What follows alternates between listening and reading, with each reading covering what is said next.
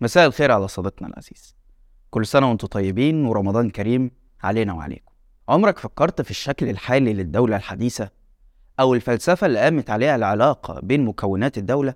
خلينا ندردش فيها شوية. الدولة الحديثة بشكلها الحالي ومكوناتها شارك في التأسيس ليها نظريا مجموعة من النظريات السياسية والفلسفية. لكن أشهر النظريات دي هي نظرية العقد الاجتماعي لجان جاك روسو. ومن غير ما أعقد لك الأمور النظرية دي باختصار شديد معنية بشكل وطبيعة العلاقة بين السلطة والأمة أو الشعب. ومن جانب موازين القوة بين الطرفين فالنظرية واللي هي منبع فلسفي لمفهوم الدولة أصلا بتمنح الأفضلية للشعب. بمعنى إيه الكلام ده بقى؟ النظرية بتقول يا سيدي إن العقد الاجتماعي هو اتفاق بين السلطة اللي بيختارها الشعب بأي شكل يتفقوا عليه. على أن ترعى هذه السلطة مصالح الشعب وتعمل على إعزازه وتكريمه وحمايته وفرض سيادته على الأرض. وأي إخلال بهذا الاتفاق من طرف السلطة فاليد العليا هنا للشعب. اللي عنده الحق يحاسبها أو يغيرها. خلصنا فلسفة؟ نطلع بقى من القصة دي بإيه؟ بإن أي سلطة الطبيعي فيها والمفترض فيها إن همها الأساسي والرئيسي هي رعاية مصالح الشعب اللي هو الطرف الآخر والأقوى في العقد الاجتماعي. وده نظريا. طب عمليا بقى هل الفكرة دي مطبقة فعلا في مصر؟ ده اللي هنحاول نعرفه معاكم في حلقة النهاردة. أنا عبد الرحمن عمر وده برنامج إيه الحكاية؟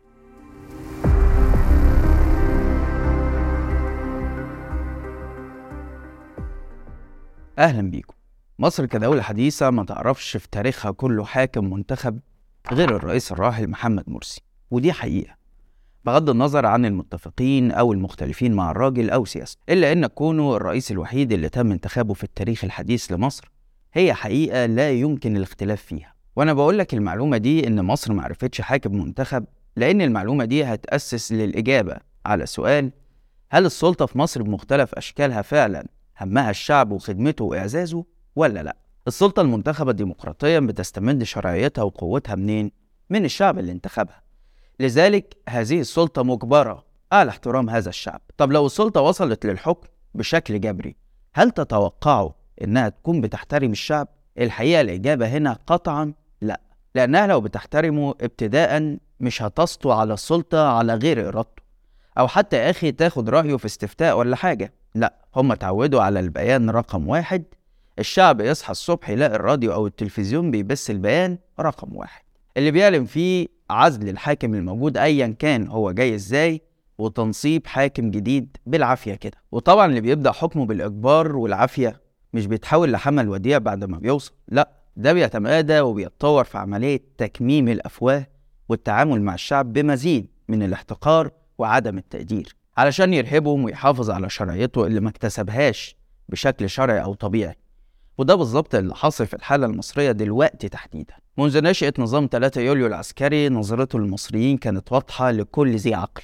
لكن للأسف أنصاره في 2013 كان عميهم خصومتهم السياسية مع السلطة المنتخبة وقتها. النظام ده قام من خلال انقلاب عسكري راح ل 26 مليون مواطن مصري تقريبا انتخبوا في 2012 وقال لهم بعد إذنكم أصواتكم دي كلها كده ملهاش قيمة عندي مؤيدين ومعارضين ورماها في الزبالة. وقال أنا الحاكم بأمري واللي مش عاجبه البندقية موجودة والرصاصة مش هتكلفني كتير. وشفنا طبعا في مشاهد لا يمكن ننساها إزاي السلطة بعد أقل من شهرين عن الانقلاب قتلت حوالي ألف واحد في 12 ساعة أمام العالم كله.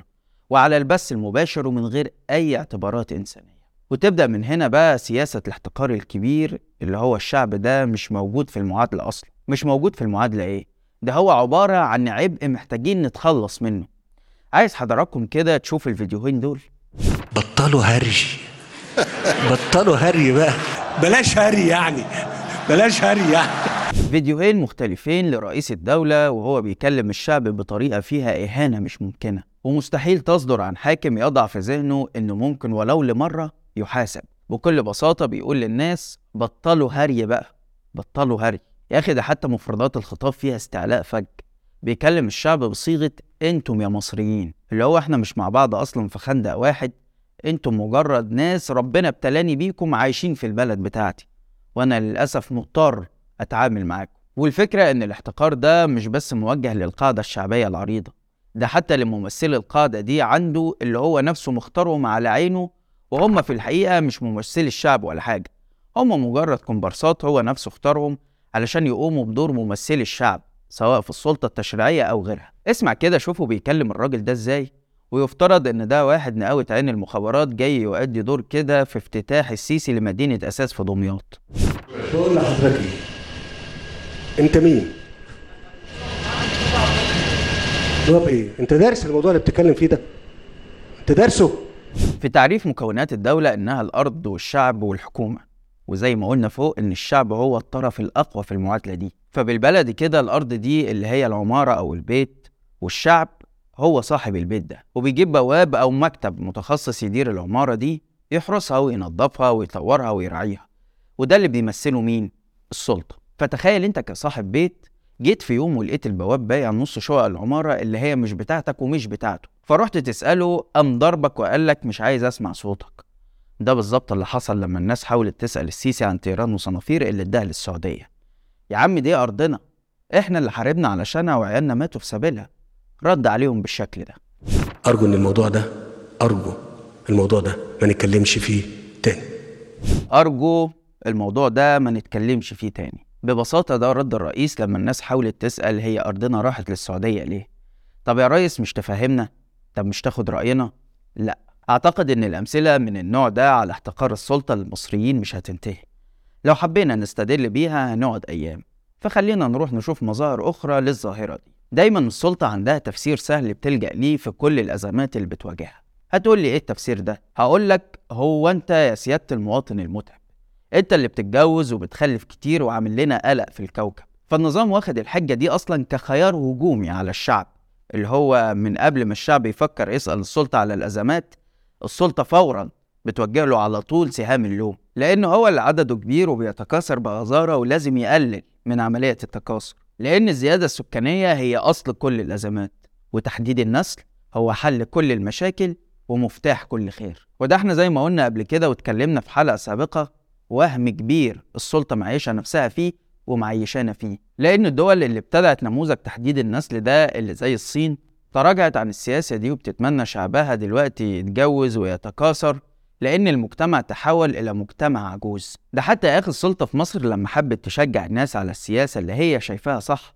قالت لك هتدي كل أم تكتفي بإنجاب طفلين ألف جنيه. بس مش هتديهم لها في إيديها. هي هتحوشهم وبعدين تديهم لها بعد ما يبقى سنها 45 سنة. ويحييني ويحييك ربنا بقى. زي بالظبط أمك لما كانت بتقولك وأنت صغير هات العيدية حوشها لك وتروح العيدية تدخل الثقب الأسود وانت يا عيني غلبان فاكر أمك بتحوشهم لك فعلا. ما انت صغير مش فاهم بقى. المرحلة الأسوأ من دي كمان إن السلطة بتنظر للشعب على إنه مصدر للخطر بل ربما هو المصدر الوحيد. والنظرة دي من أسوأ ما يمكن. ليه بقى؟ لأنه الإنسان بيستعد دايما للخطر بإنه يحاول يقضي عليه وده اللي السلطة بتحاول تعمله مع الشعب بتحاول تقضي فعليا عليه. ومش تقضي عليه هنا بالمعنى التقليدي اللي هو القتل. وإنما بتقضي عليه معنويا بمعنى تحويله لمجرد آلات. بتحوله لطور في ساقي عايش بس علشان يلحق أو يقدر ياكل ربع أكل ويعيش ربع عيشة. وفوق كل ده فكل استنفارها الأمني والعسكري هو ضد الشعب مصدر الخطر مش ضد الأعداء الحقيقيين للوطن. فتلاقي أكبر مشاريع بتتعمل في البلد من يوم ما قام النظام هي السجون والمعتقلات. الاستنفار ضد الشعب ده هو اللي قتل الحياة المدنية والسياسية والمجتمعية في مصر. فلا أحزاب ولا نقابات ولا اتحادات طلاب ولا نشاطات عمالية ولا أي شيء. يبني مجتمع حقيقي. مخطط لإضعاف الشعب وإفقاد القدرة على التأثير والمشاركة الفعالة في بناء الدولة والمجتمع. وبيكمل عليهم باحتقار شديد لما بيفيد بيهم الكيل بحلول لا يمكن وصفها إلا بإنها حلول تناسب الحيوانات وليس البشر. يعني في العموم لما الناس بتشتكي شكوى مشروعة من غلاء الأسعار يكون الحل اللي يقدمه الرئيس إيه؟ بسيطة. الحاجة اللي تغلى ما تشتروهاش. ولما الحشة تقول له يا ريس بس ده مش حل واقعي. يروح يحل للناس أزماتها برجول الفراخ ولحوم الحمير والفراخ المشكوك في صلاحيتها. ويتوجه إعلامه ومشايخه وأجهزته للناس بالتوبيخ. إنتوا مش عاجبكم رجول الفراخ ولا إيه؟ ومع كل ده فهو شايفهم رغم ظروفهم اللي هو صنعها وورطهم فيها شايفهم مجرد أرقام يجيبوا له فلوس. شايفهم مصدر دخل مش أكتر ولا أقل. من أول زمان لما قال لهم صبح على مصر بجنيه لغاية ما هو دلوقتي بيتفنن في إزاي يجيب منهم فلوس بمبادرات كل يوم لمعرفش المصريين في الخارج ومصريين في الداخل. وده غير طبعا الضرايب والإتاوات الأشكال والألوان اللي بقت على كل حاجة وبقت كل يوم لدرجة إنه فرض ضريبة على الراديو في العربية. يعني إيه اللي باقي دلوقتي ما اتفرضش عليه ضرايب؟ فأنت هنا بالنسبة للسلطة حلو وتبقى كتير براحتك وتتكاثر لما تدفع. لكن لما ما تدفعش تبقى أنت سبب المشكلة لأنك عامل أزمة زيادة سكانية. وإحنا اللي نقرر دايما إيه اللي صح وإمتى وإيه الغلط وإمتى. يعني نطلع رجالتنا يزعقوا فيك ويقولوا لك جوامع إيه اللي أنت بتتكلم عليها. المصنع الواحد بألف جامع يبقى تسمع الكلام وتسبح بحمد المصنع. لأن إحنا اللي عارفين الصح فين والغلط فين. ونقوم رايحين بانيين أكبر جامع في أفريقيا في الصحراء محدش بيصلي فيه. يبقى الجامع أهم لأنه إحنا برضو اللي عارفين الصح فين والغلط فين سياسة الدولة المالية والتقشف ورفع الدعم وزيادة الضرائب كل ده علشان مصلحة الدولة ونقوم رايحين شارين طيارة رئاسية بنص مليار دولار اللي إحنا أصلا هنموت على ربعهم مش عارفين. ورايحين بانيين قصور رئاسية شوف بكام مليار وبانيين عاصمة إدارية جديدة في الصحراء برضو وعاملين لها مونوريل وحاجة آخر حلاوة.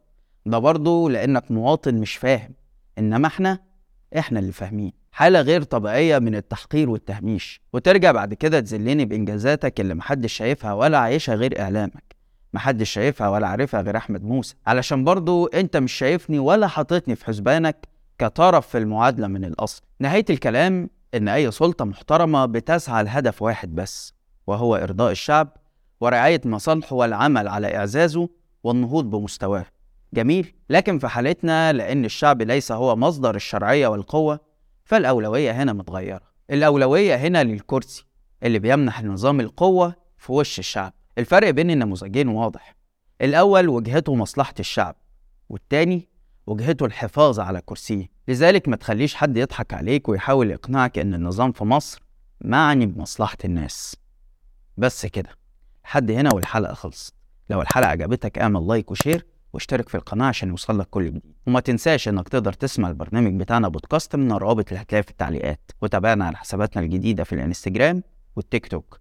واستنانا كل يوم اتنين وجمعة الساعة 8 بالليل بتوقيت القاهرة في حلقة جديدة من برنامج إيه الحكاية. سلام.